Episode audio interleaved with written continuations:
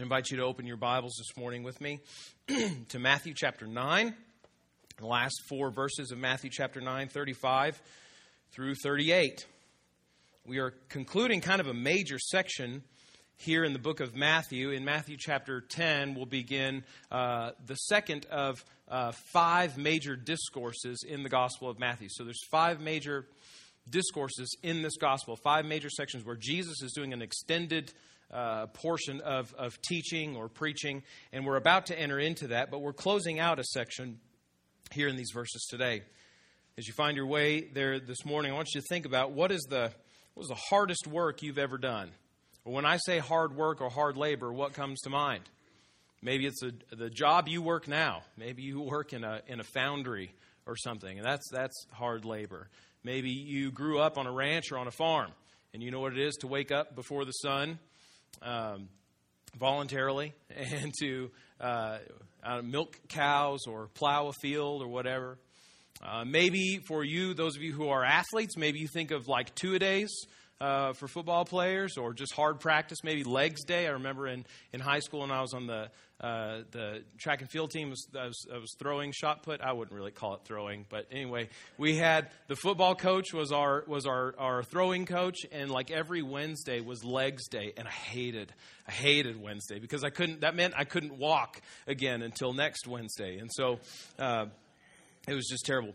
Maybe, so, so thinking about hard work, what's the hardest work you've ever done? Maybe for me, the hardest work I've ever done uh, was when my uncle enlisted me to go and uh, buck hay with him for his horses. So he has several horses. And when I was in high school or college, a couple of times I went with him uh, down south to Los Lunas or Belen, and uh, and he sent me scampering up what what seemed like a hundred foot tall stack of hay. I mean, just bales upon bales. It wasn't really that tall. And he's like, "Yeah, just throw them down." And I'm going, "Okay." So we worked all day, early in the morning until late afternoon uh, hauling hay, you know, probably 120, 140 bales. And to me, that was really hard work. I, I, I was sore in muscles I didn't know that I had, and I was finding hay in places I didn't think that hay could get.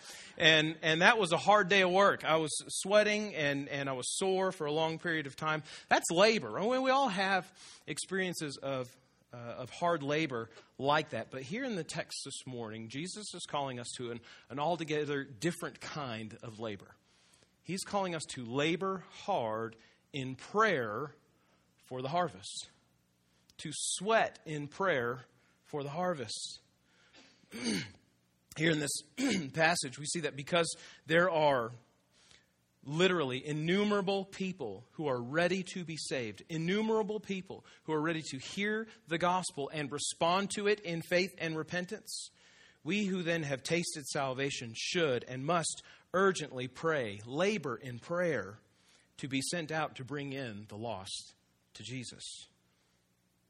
Let's read the text this morning Matthew chapter 9, verses 35 through 38. And Jesus went throughout all the cities and villages, teaching in their synagogues and proclaiming the gospel of the kingdom, and healing every disease and every affliction. When he saw the crowds, he had compassion for them because they were harassed and helpless, like sheep without a shepherd. And then he said to his disciples, The harvest is plentiful, but the laborers are few. Therefore, pray earnestly to the Lord of the harvest to send out laborers into his harvest. Let's pray. Father God, I cannot proclaim your word any week, any passage apart from uh, the work and the power of the Holy Spirit in me. And so, Father, move me out of the way that, that you may use me to proclaim your word this morning. In our own hearts and in our own minds this morning, God, help us to put ourselves out of the way that we might see Christ, that we might see the urgency of lostness in the world, that we might Lord, as, as a response to your word this morning, that we might be moved to labor in prayer for the harvest. Lord, this is your time and this is your word, and we pray that you would give us eyes to see and ears to hear this morning, that we might have, not have hearts of stone, but hearts of flesh that are moved to follow you in faithfulness and obedience. God, you be glorified, we pray this in Christ's name. So, as we work through this text this morning, we see three main points. First, in verse 35, we see a picture of a, a perfect mission model. We have for us a perfect mission model here displayed. Verse 35 says Jesus went throughout all the cities and villages, teaching in their synagogues, proclaiming the gospel of the kingdom, and healing every disease and every affl- affliction. This verse serves as the second half of what is called an inclusio. And for those of you that may not know what an inclusio is, it's just it's a literary device uh, where a certain phrase or, or, or an event or a turn of phrase or whatever is used in two different places to kind of bookend a passage that's in the middle. So chapter 9, verse 35 is the second half of this framing device for what happens in the middle. The first half should be familiar to us because it came several uh, uh, chapters ago in chapter 4, verses 23 through 25. And this is what Matthew chapter 4, verses 23 through 25 says. And compare this with Matthew chapter 9, verses, verse 35 as we read this. Matthew 4, 23. And he and Jesus went throughout all Galilee teaching in their synagogues and proclaiming the gospel of the kingdom and healing every disease and every affliction among the people. So his fame spread throughout all Syria, and they brought him all the sick, those afflicted with various diseases and pains, those oppressed by demons, epileptics and paralytics, and he healed them. And great crowds followed him from Galilee and the Decapolis, and from Ju- uh, Jerusalem and Judea, and from beyond the Jordan. These two passages, Matthew 4 23 through 25, and Matthew 9, verse 35, like bookends, frame and, and highlight the content in the middle. So, what's in the middle? Well, chapters 5 through most of 9. Okay? The, the first of these, the first chapter 4, the first framing device, sets the stage for what is going to happen in 5 through 9. And then Matthew 9 35 kind of rounds it all up. It's like I, I had a, uh, someone tell me once a, a good preacher will tell you what he's about to tell you, he'll tell you, and then he'll tell you what he just told you. So Matthew is kind of doing the same thing. In Matthew chapter 4, he's, he's telling us what he's going to tell us about. And then in 5 through 9, he tells us what he's going to tell us. And then Matthew 9 35, he reminds us what he just told us about. Though it's very subtle, this is Matthew's way of emphasizing what happens there in chapters 5 through 9. And what happens there? Well, in chapters 5 and 7, you have the Sermon on the Mount, this, the first of these extended teaching portions, uh, extended teaching periods uh, in Jesus' life and in his ministry. Then in chapters 8 and 9, where we've been over the last several weeks, we have these, uh, um, these cycles of, of healing and exorcism and calls to discipleship, right? We've seen those over the last several weeks and, and seeing Jesus' lordship over all things demonstrated in those chapters. And so with Matthew chapter 4 verse 23 and 935 working like bookends for what's in the middle, we see these things about Jesus' mission model, about the kind of mission that he models for us, the kind of ministry that he models for us. First, we see that he is like 935 says, a divine instructor, right? Jesus went throughout all the cities and villages teaching in their synagogues.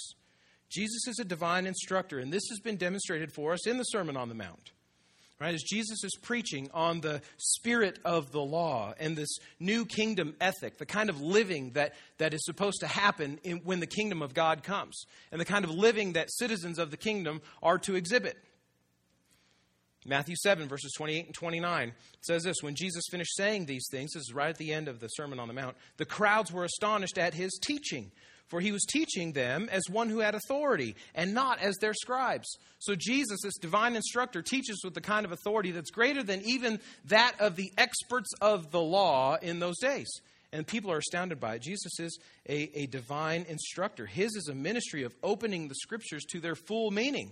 We could look at several places throughout the Gospels that demonstrate this, but one of the one of my favorites, and we'll look at it tonight uh, as we look at Luke in an extended uh, uh, portion, Luke chapter 24, verse 27, Jesus, after the resurrection on the road to Emmaus, meets with two of his disciples.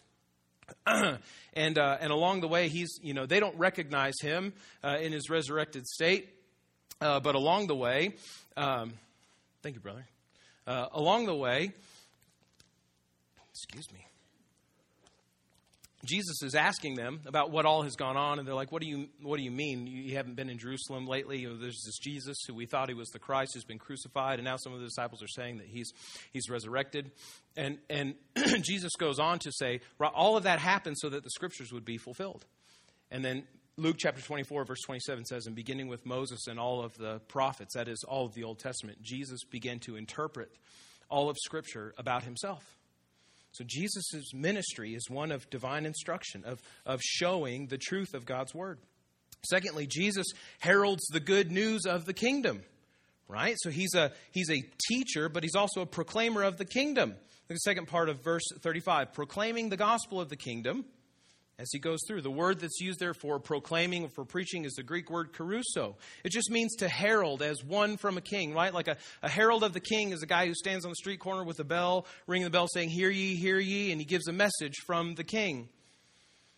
Only that when Jesus heralds the good news of the kingdom, he's not, he's not coming as a messenger of the king, and he's not trying to come to convince people of the coming kingdom, but he's plainly announcing with authority as king that the kingdom has come and is among them. So he's a herald of the kingdom. As king, he heralds his own kingdom. And third, as part of this mission model, we see that Jesus is a compassionate healer.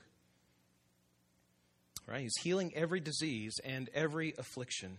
We, we saw this a lot over the last several weeks in Matthew chapter 8 and chapter 9. Jesus, eh, Jesus extending compassionate mercy through healing those who are sick, those who need forgiveness of sins, those who are demon possessed.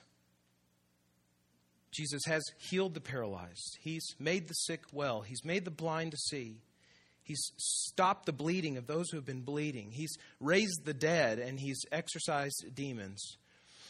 And over those two chapters, Matthew 8 and 9, we, we're left to ask this question Is there anything that this Jesus is not Lord over? No, he's Lord over everything. If he can heal sickness and he can forgive sins and he can raise people from the dead, he proves that he is Lord over all of those things. And, and even as Lord over all of those things, he, he demonstrates that in, a, in a, just an incredibly compassionate way, laying hands on people who are unclean, touching the dead, having compassion for people that, that the Pharisees and the scribes had not. And so, as we are reminded of what Jesus' mission looked like, what his ministry looked like, as we see his perfect mission model, we are reminded, we are encouraged, we should be challenged to make Jesus' mission our mission. As those who are following the king, we do what the king does. And if Jesus is one who instructs about himself from Scripture, if he's one who heralds or announces the coming of the kingdom, if he's one that extends, extends compassion and mercy to those that are hurting, well, then we who are citizens of the kingdom right? Those who are under the king, submitting to the king, we do what the king does. Particularly, we tell other people about the king. And we must do so. Romans chapter 10, verses 14 through 15. Paul says this about the importance of proclaiming the gospel. How then will they call on him in whom they have not believed? How are they to believe in him of whom they have never heard? And how are they to hear without someone preaching? And how are they to preach unless they are sent? As it is written, How beautiful are the feet of those who preach the good news. Jesus was a herald of his kingdom, proclaiming that the kingdom of God was among those people. But we too, we likewise, must be heralds of that same kingdom, proclaiming Christ and Him crucified, that people may hear and believe and be saved. But preaching is not the only aspect of our mission, of our ministry as believers, as citizens of the kingdom. We also, like Jesus, have to extend compassionate mercy to those people who are hurting. Look at what James says in James chapter 1 verse 27. He tells the church, religion that is pure and undefiled before God the Father is this to visit orphans and widows in their affliction and to keep oneself unstained from the world. What does it look like to be a believer, to be a true Christ follower? It is to have compassion on those people who are in desperate need of compassion, to have mercy upon those who need mercy, and to walk in repentance, right? Being unstained by the world, so that those who see our compassion might see Christ in us as well. Even in the Old Testament, though, right? This is not just a new covenant thing. This is not just a post Jesus thing that God requires of his, of his people. Micah chapter 6, verse 8 says this he has told you, O man, what is good, and what does the Lord require of you but to do justice, to love kindness, and to walk humbly with your God. To be ministers of reconciliation in the name of Jesus Christ is not a new thing in God's economy, in God's kingdom.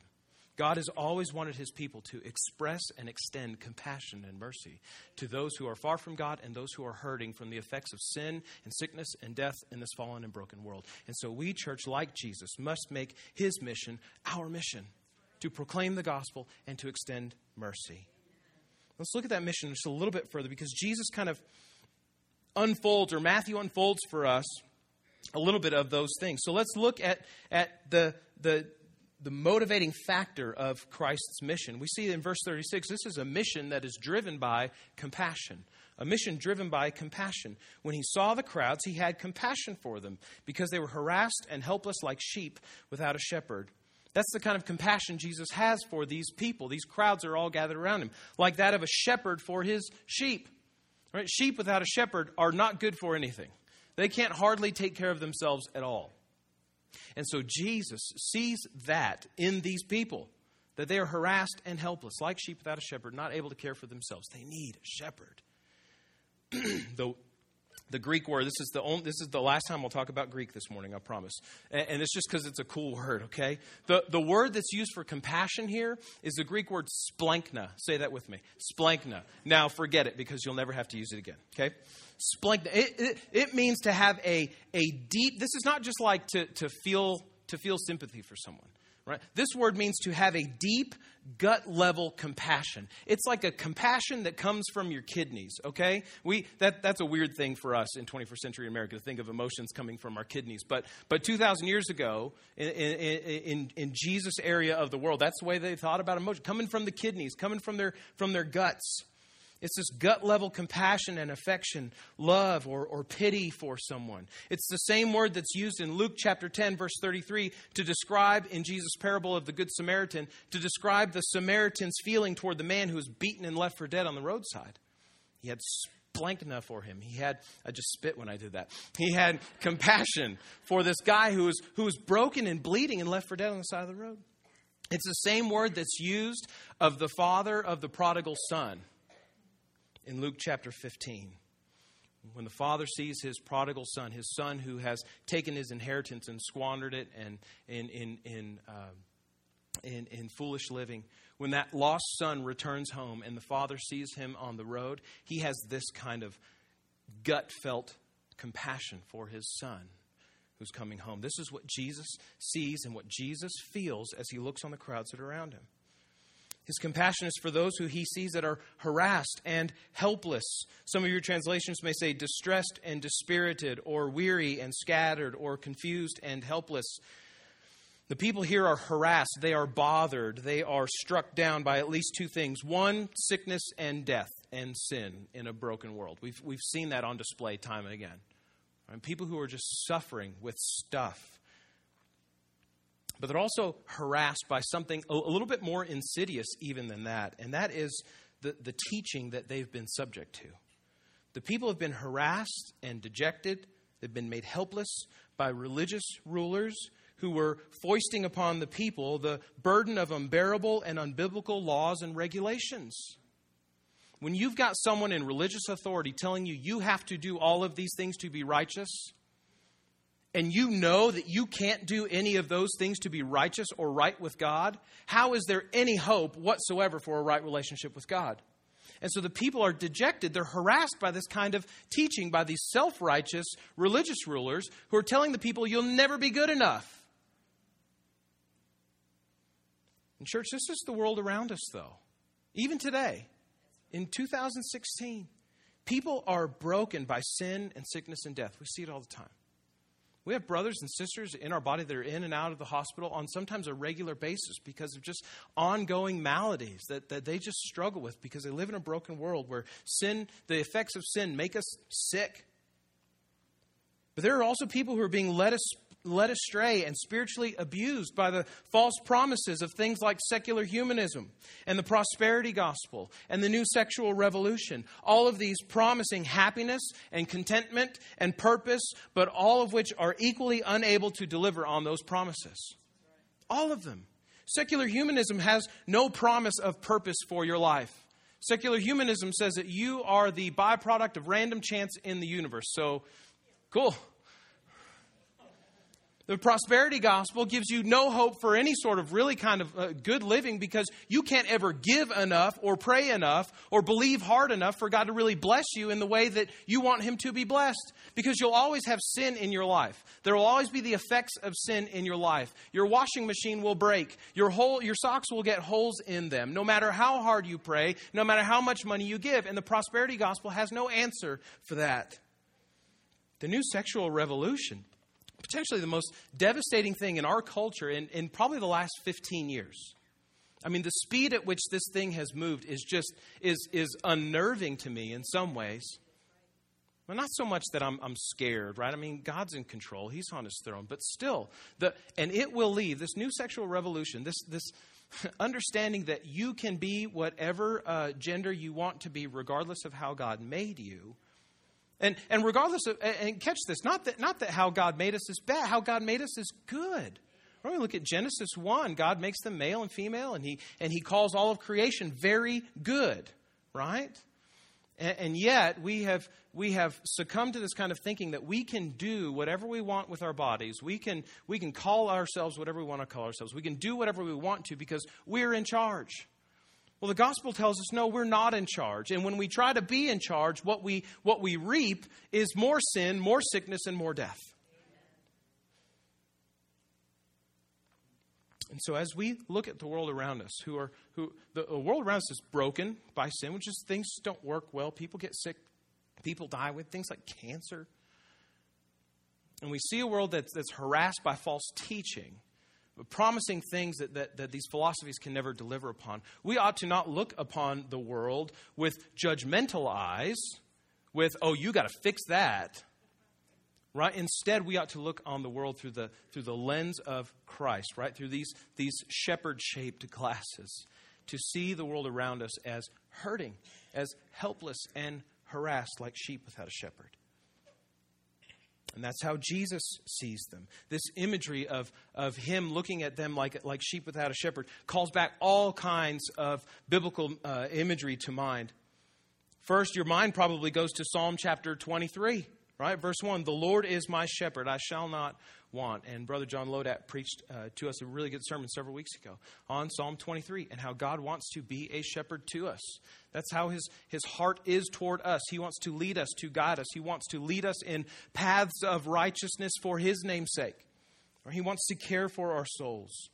Maybe you think of Ezekiel chapter 34, verses 15 and 16, and then 23 and 24. There in, that place, God, through his prophet Ezekiel, is chastising the wicked shepherds of Israel. That is, the religious rulers who are exploiting the people of Israel for their own selfish gain.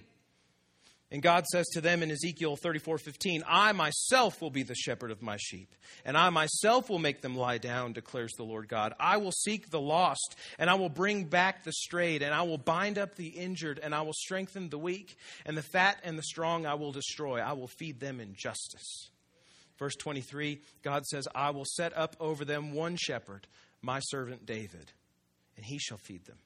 He shall feed them and be their shepherd, and I, the Lord, will be their God, and my servant David shall be prince among them. I am the Lord, I have spoken.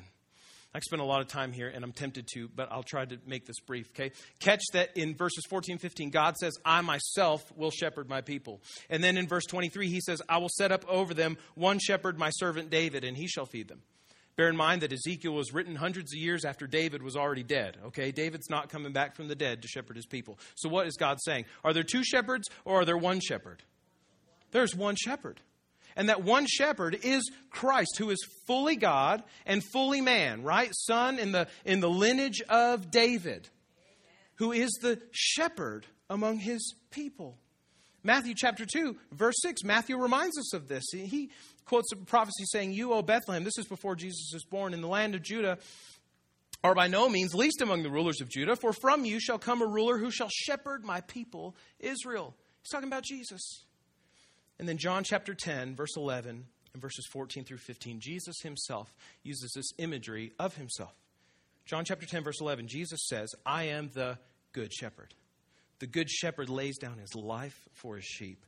I am the good shepherd. I know my own, and my own know me. Just as the Father knows me, and I know the Father, and I lay down my life for the sheep. This is who Jesus is.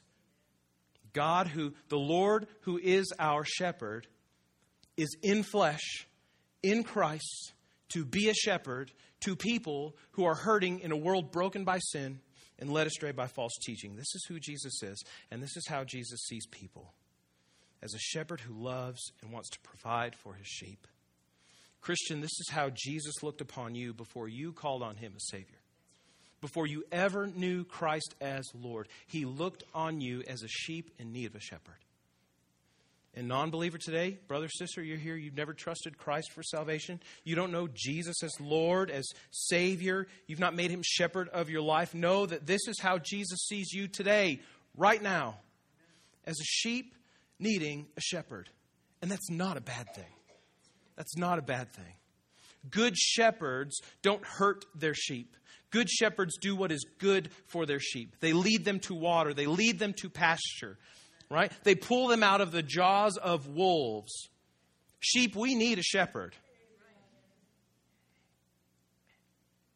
And because Christ is our chief shepherd, because he is the one who lays down his life for us, then we, in response, must see people the way that Jesus sees people. We must see people the way Jesus sees people, as sheep needing a shepherd. When you get home this afternoon, go on the internet.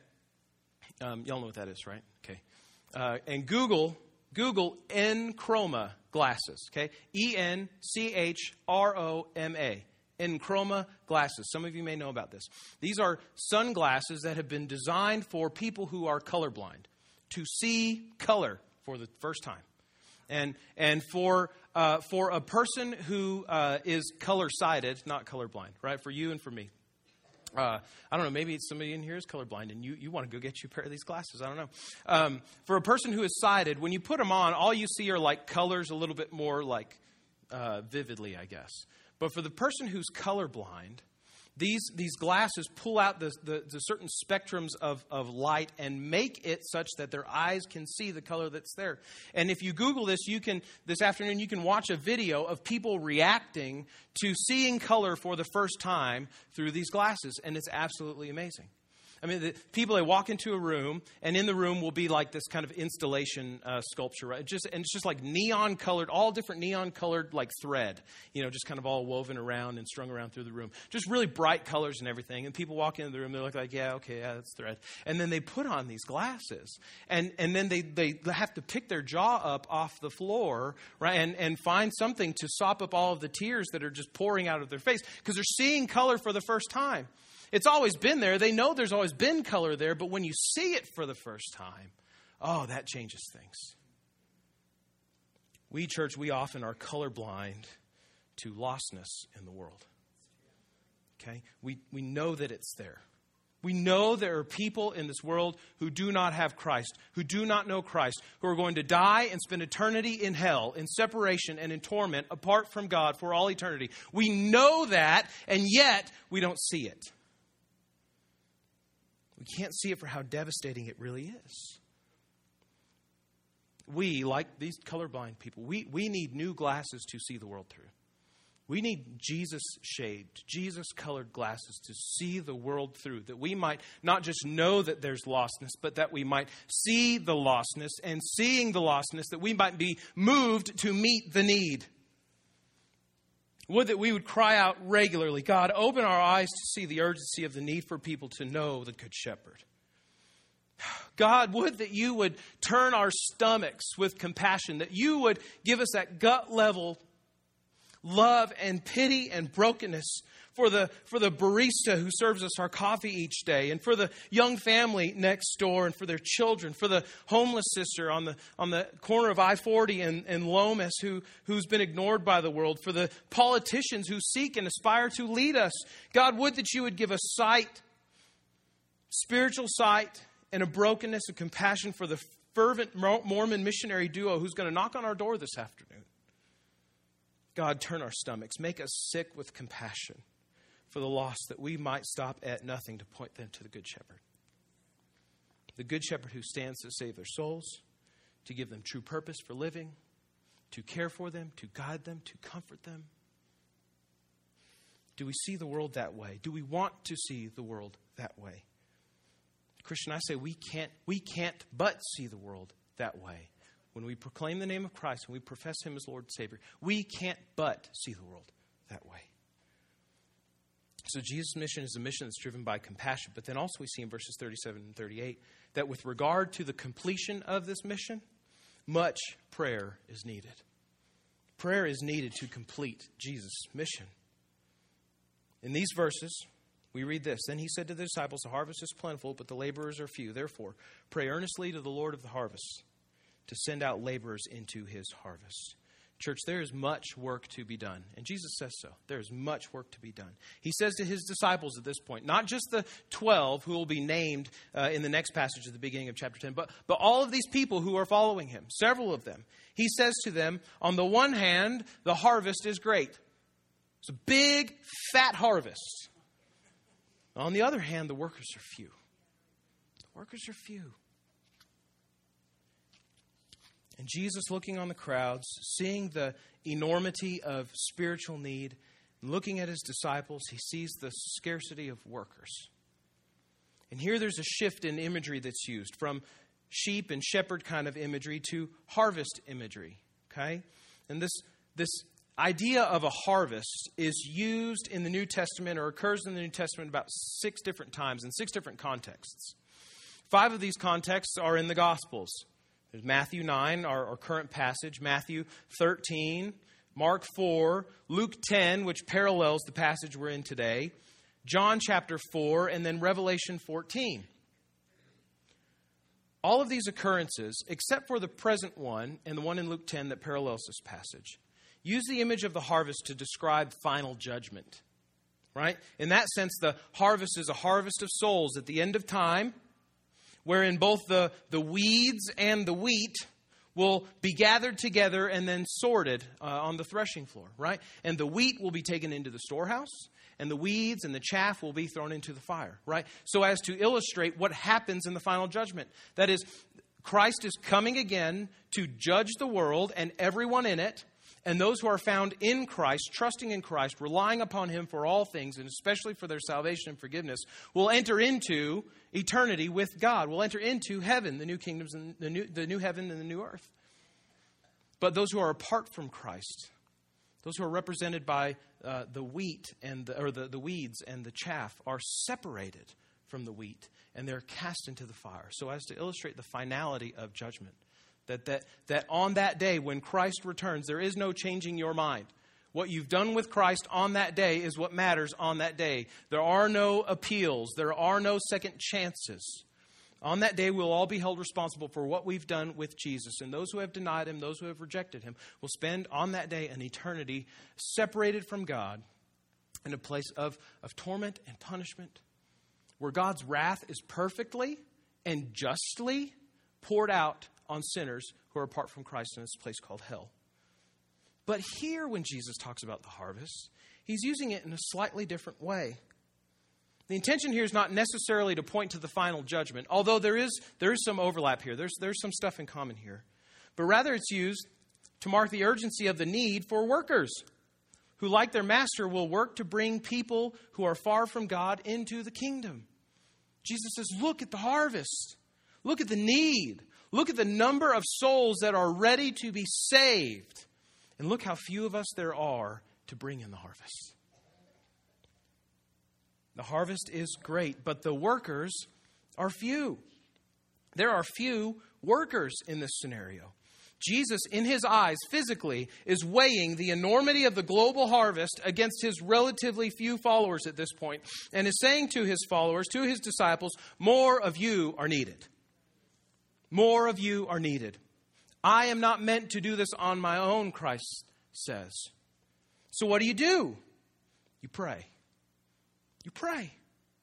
Jesus says, Therefore, ask the Lord of the harvest that he would send out workers into his harvest. And here in just this very short statement, Jesus tells us how to pray, he tells us whom to pray to, and he tells us what to pray for.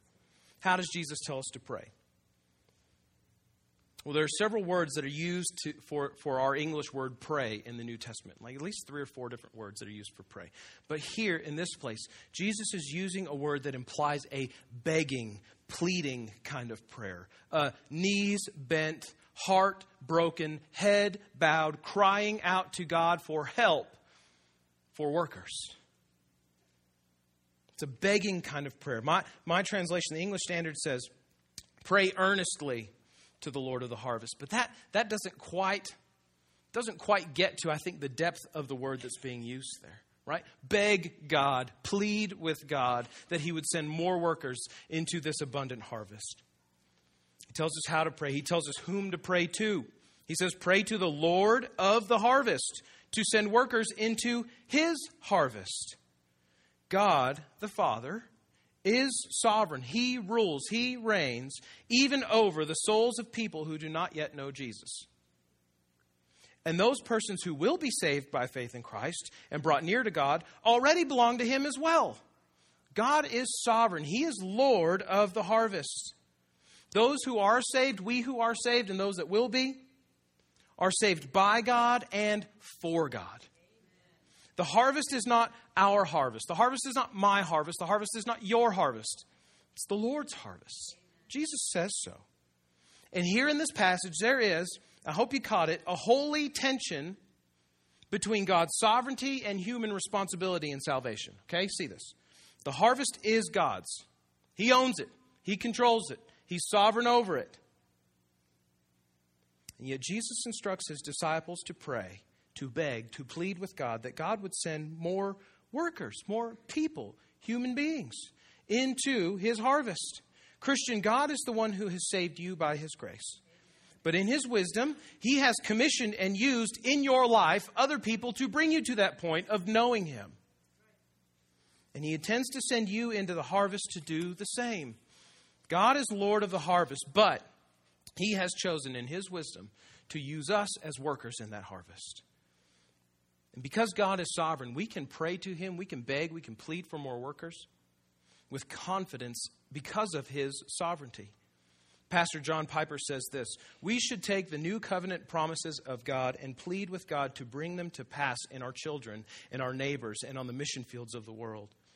He says, because of the confidence that we have in the sovereign God, knowing that He controls the harvest, that He's Lord of the harvest, we can pray with confidence, not things like, oh God, would you please just maybe help my, you know, lost friend to start thinking about spiritual things and, you know, maybe just maybe maybe start asking some questions about God right? We, because we're confident in God, we don't pay, we don't pray pithy little, little God, if you could kind of prayers. No, we pray confident prayers like Ezekiel 11 19. God, take out of their flesh the heart of stone and give them a new heart of flesh. Like Deuteronomy 30, verse 6. Lord, circumcise their hearts so that they love you. Like Ezekiel 36 27. Father, put your spirit within them and cause them to walk in your statutes.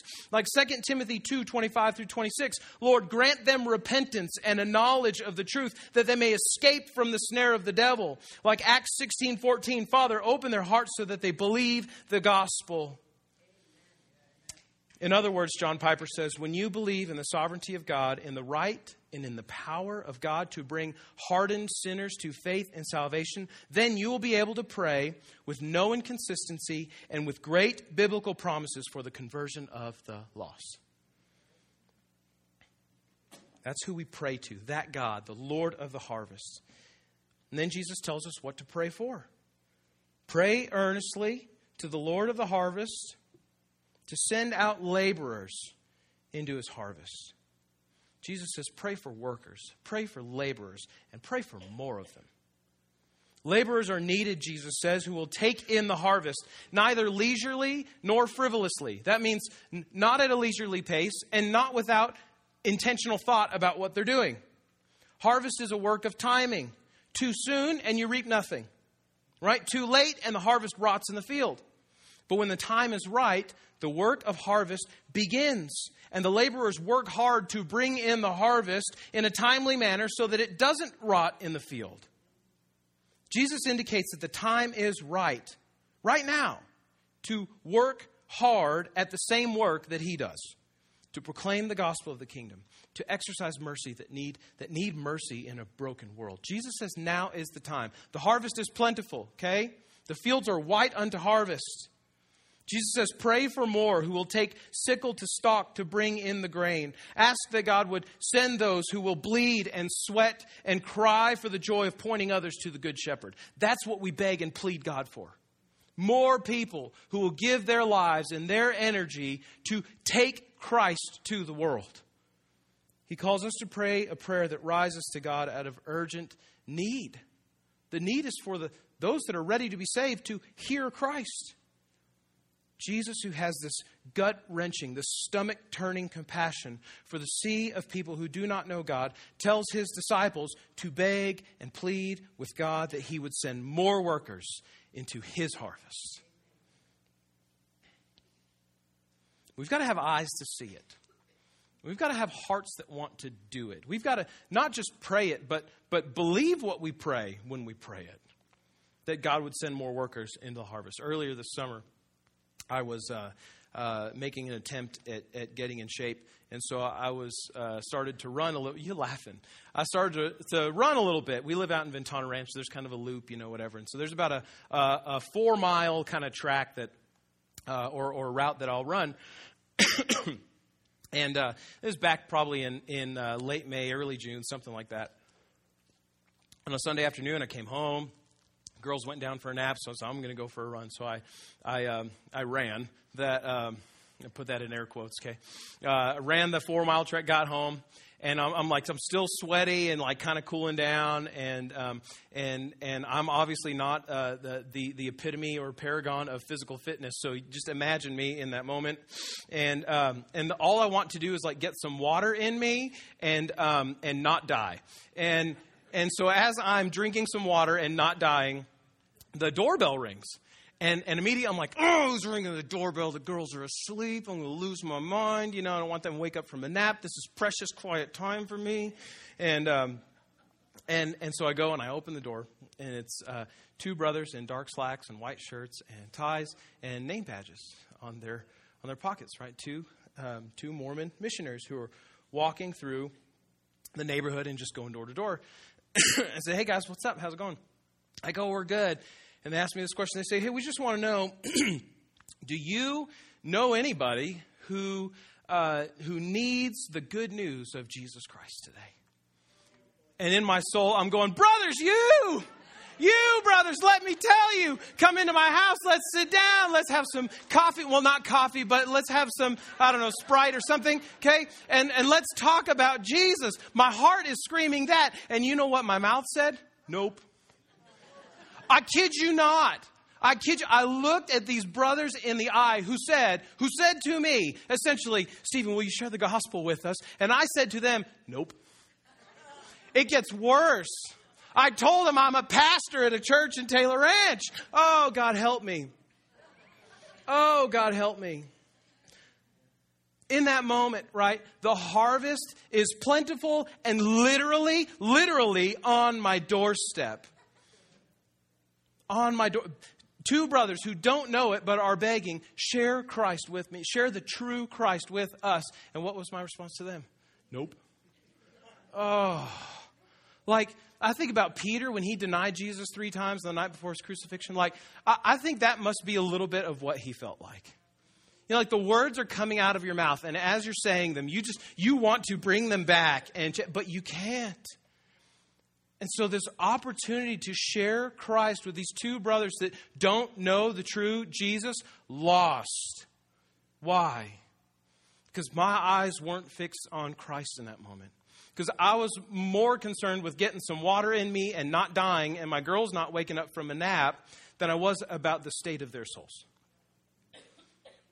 And this, church, this is not an excuse for you to go and do the same this afternoon. This is an indictment on me to not do in the moment what Christ has called me to do. And I will never, ever forget that moment.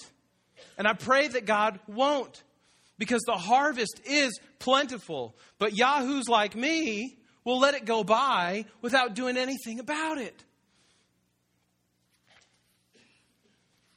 Churches, we see the sea of people around us, the enormity of the need, we must, the people who are ready to be saved, we must plead with the Lord that He would send you and that He would send me and that He would send many others into this harvest. Many others. Because there are people who are lost and dying and going to hell apart from God because they don't know Christ today. Today.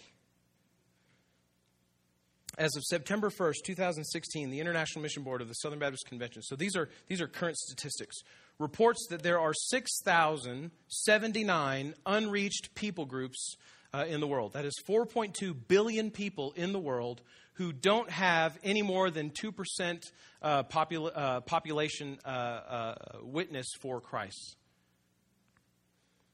4.2 billion people who are unreached with the gospel.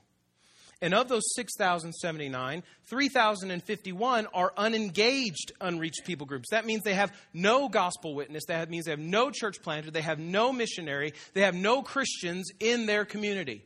They're unreached for the gospel and they're presently unengaged. And that number totals about 197 million.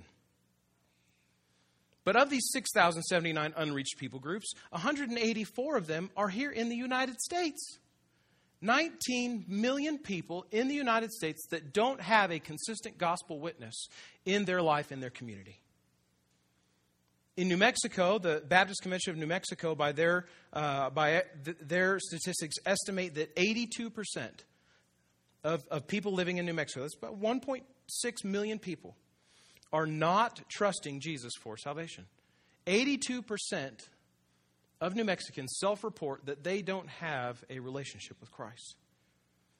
That means that every year, church, 15,000 people in New Mexico die to spend an eternity in hell separated from God because they're not trusting Jesus.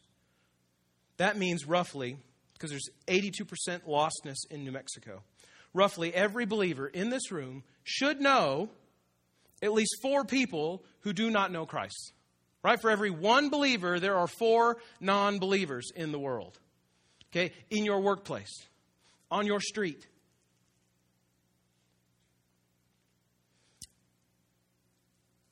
Just to demonstrate the representation of, of lostness, I want us to, uh, to do something this morning. So, as, as I uh, read through these things and as these apply to you, I, I want you to stand and remain standing this morning. Okay? And if more of these apply to you after you've already stood, just raise your hand as well. Okay? If you know people at work, if you have coworkers that you know for a fact do not know Christ, will you please stand and stay standing? Students, middle schoolers, high schoolers, college students, if you have lost classmates, friends at school, teachers, administrators that you know that do not know Christ, either stand or, or if you're standing, raise your hand. If you on your street know neighbors, people that live next door to you or across the street from you that don't know Christ, stand or raise your hand. Brother and sister, if you have lost family members, mother, father, mother in law, father in law, sister, brother, cousin, nephew, that don't know Christ, stand or raise your hand. Now, church, look around. Each, each one that is standing represents at least, statistically, at least four other people that don't know Christ. Church, the harvest is plentiful and it is ready to be brought in. The workers are so few. So few. So let us then pray fervently, beg and plead with the Lord of the harvest that he would send you, that he would send me to the lost people that just came into our minds right now as we're thinking about this and standing and raising our hands, that he would send us into that harvest. Because there's this tendency to think that the harvest is just out there right? It's just it's just in, in, in China. It's just in sub-Saharan Africa. It's just in India. It's just in, you know, now secular Western Europe. The harvest is out there. No, no, church, the harvest is here too. It's on our doorstep. For those of us that have children and grandchildren, the harvest is literally sleeping in our homes every night. Every night. The harvest is plentiful, but the, the workers are so few. Brother and sister, if you're here today and you're not trusting in Jesus the way that these uh, other brothers and sisters around you are trusting in Jesus, you are part of that harvest. You are a sheep that, that Christ sees as one needing a shepherd, and he wants to save you. So respond to Jesus in faith today. And if you don't want to come talk to me or to Bruce or Pastor Danny, talk to one of these brothers and sisters that's standing up around you. As I pray, the praise team is going to come and we're going to respond, but we're also going to respond uh, right now in prayer. So grab the hand of a brother or sister next to you. And we're going to beg, we're going to plead with the Lord that he would send more workers into his harvest from among us.